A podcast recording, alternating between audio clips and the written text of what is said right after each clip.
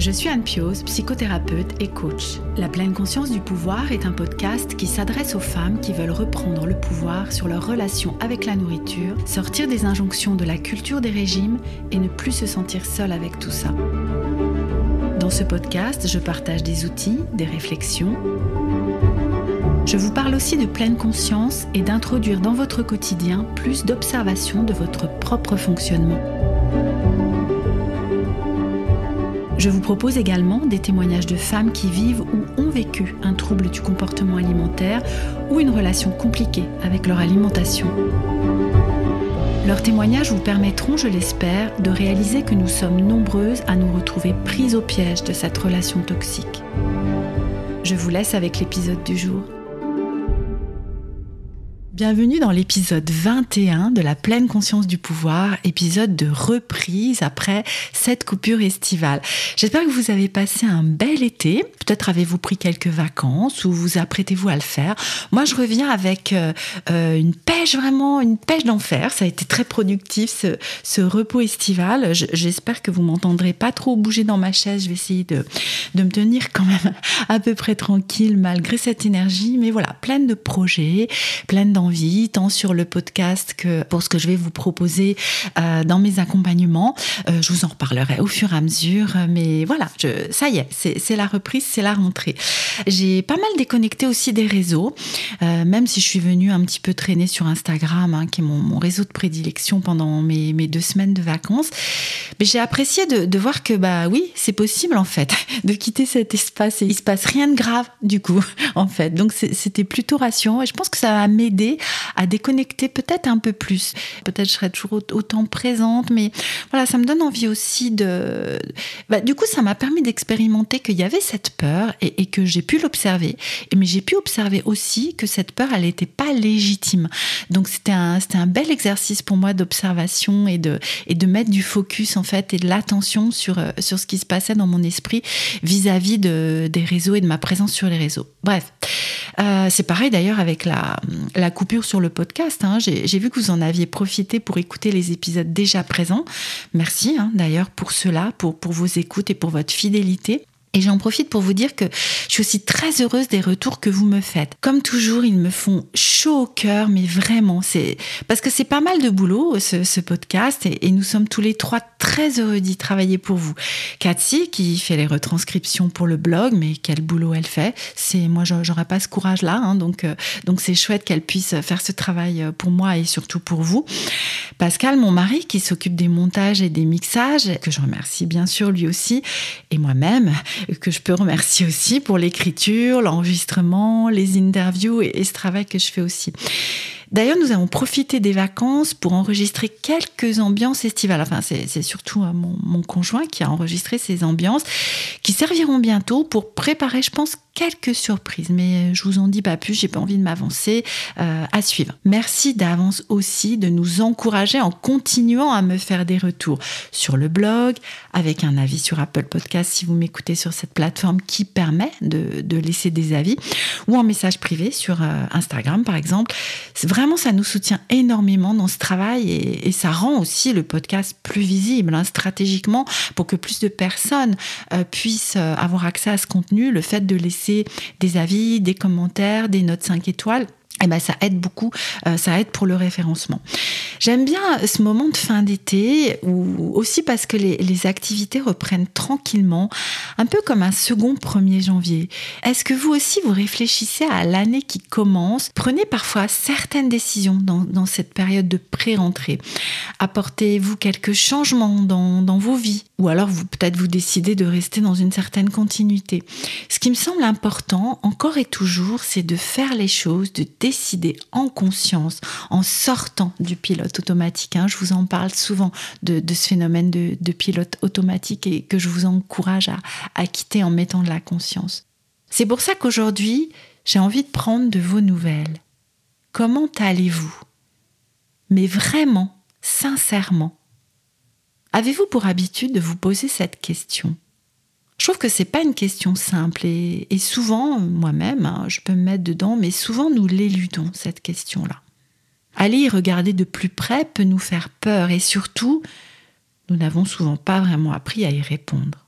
Parce que répondre à cette question, cela parle de notre état émotionnel. En tout cas, c'est ainsi que j'entends cette question à vous poser.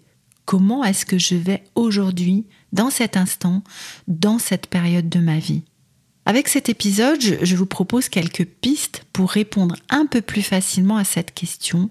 Comment est-ce que je me sens? Qui est la personne la mieux placée pour prendre de vos nouvelles, sinon vous-même? Qui mieux que vous peut connaître votre état émotionnel du moment? Savoir ce que je veux vraiment commence par me poser cette question de comment je me sens.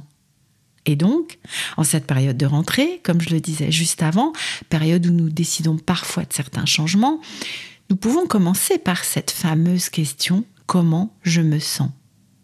Pourquoi est-ce si difficile pour certaines de nous d'y répondre? Parce que nous n'avons pas l'habitude. Parce que nous nous soucions souvent plus des autres que de nous-mêmes. Je remarque cela systématiquement lorsque vous arrivez jusqu'à moi. Vous faites toujours passer les autres avant vous, pas vrai? Je n'ai pas envie là de, regarder le, pourquoi du comment de ce phénomène. C'est pas le c'est pas le sujet du, du jour, qui touche d'ailleurs plus particulièrement les femmes. Mais nous pouvons juste en faire ensemble le constat.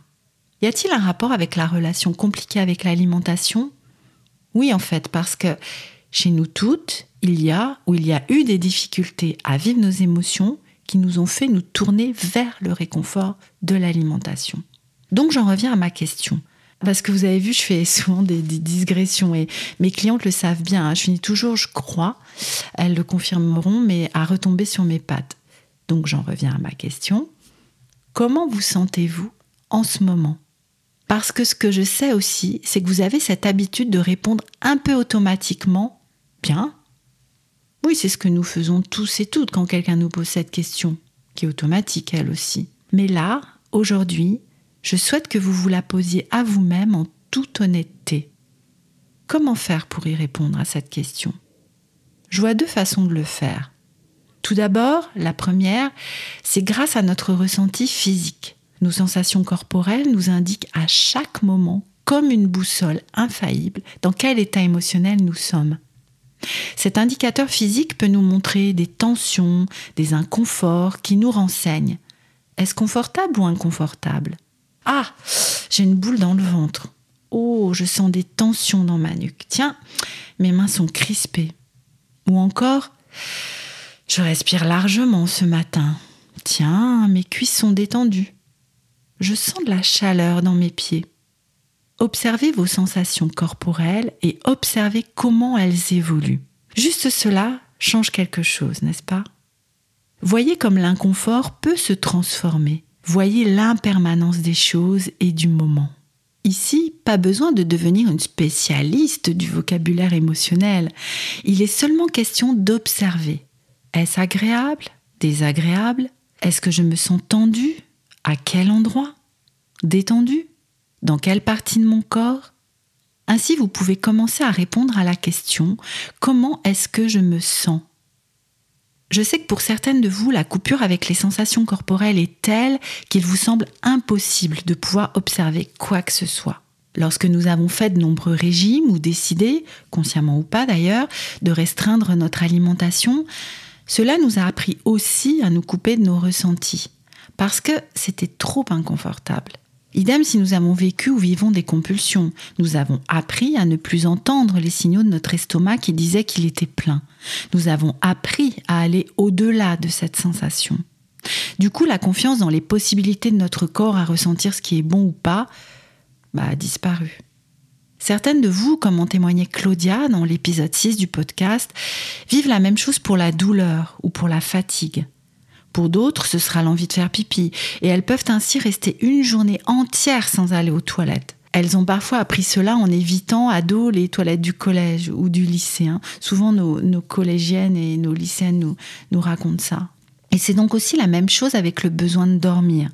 Lutter contre la fatigue peut nous amener à ne plus ressentir clairement le besoin de sommeil.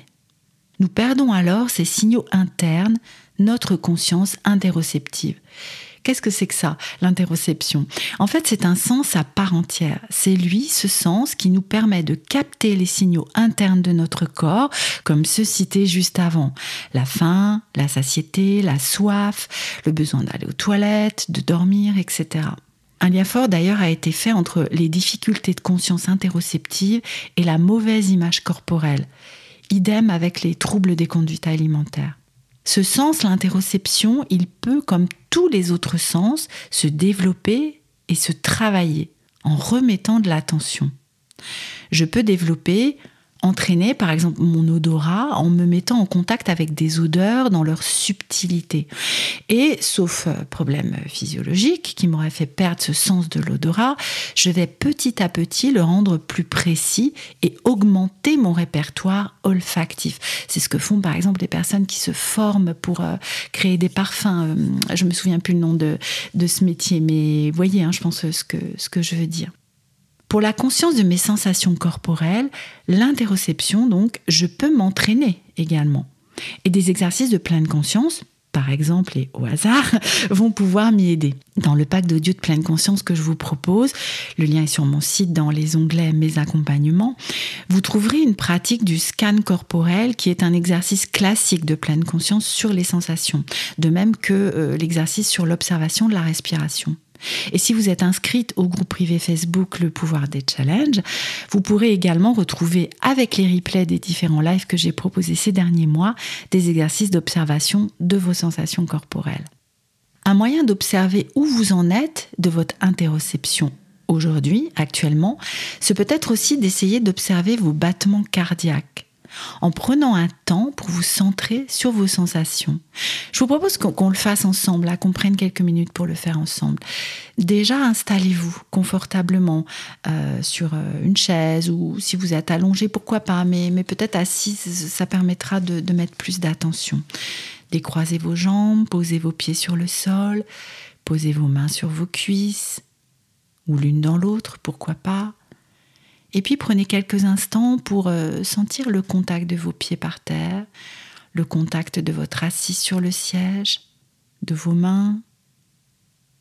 Prenez un temps pour prendre contact avec les sensations de votre respiration, à l'inspire, à l'expire. Prenez quelques inspirations, quelques expirations. Centrez-vous sur ces sensations. Et puis portez votre attention dans votre poitrine, sur la région de votre cœur. Visualisez l'emplacement de votre cœur et portez votre attention sur les éventuels battements que vous pouvez ressentir. Peut-être cette sensation n'est pas présente là tout de suite. Peut-être il vous faudra un petit peu d'entraînement Peut-être vous ne les trouverez pas, ces sensations. C'est pas grave du tout.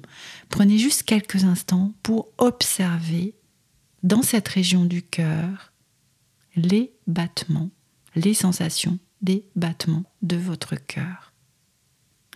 Cet exercice, il permet de faire un petit peu le point, de voir euh, si vous avez. Euh, c'est un des exercices, hein, c'est pas le seul. Attendez, hein, je suis pas en train de vous dire que si vous n'arrivez pas là tout de suite à ressentir les battements de votre cœur, ça veut dire que votre sens euh, de l'interoception interoceptif est, pas du tout présent. Hein. C'est une indication parmi d'autres. N'hésitez pas à vous entraîner et réentraîner à, en passant aussi par le contact sur le poignet pour retrouver ce, ces battements du cœur et revenir en vous entraînant à ces sensations-là. Voilà, c'est un moyen euh, comme un autre de, faire euh, cet exercice-là. Donc voici quelques pistes ici pour retrouver une conscience de, vos sensations corporelles, conscience qui vous aidera à répondre à cette fameuse question comment je me sens? Si vous avez envie d'aller plus loin hein, ou, d'être dans ce travail, n'hésitez pas à me contacter et je répondrai à vos questions avec plaisir.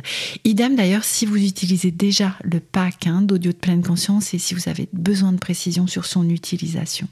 À présent, peut-être avez-vous envie de prendre des nouvelles de votre état d'esprit lorsque vous vous posez cette question comment est-ce que je vais? Et c'est comme une deuxième façon, enfin c'est une deuxième façon de répondre à cette question qui peut être complémentaire ou pas d'ailleurs de, la précédente qui passait plutôt par les sensations corporelles. Donc comment est-ce que je vais euh, Comment est mon état d'esprit du moment? Comment répondre à cette question? Que pourriez-vous dire là tout de suite sur l'état de votre état d'esprit? Quelles sont les pensées, les émotions qui vous occupent?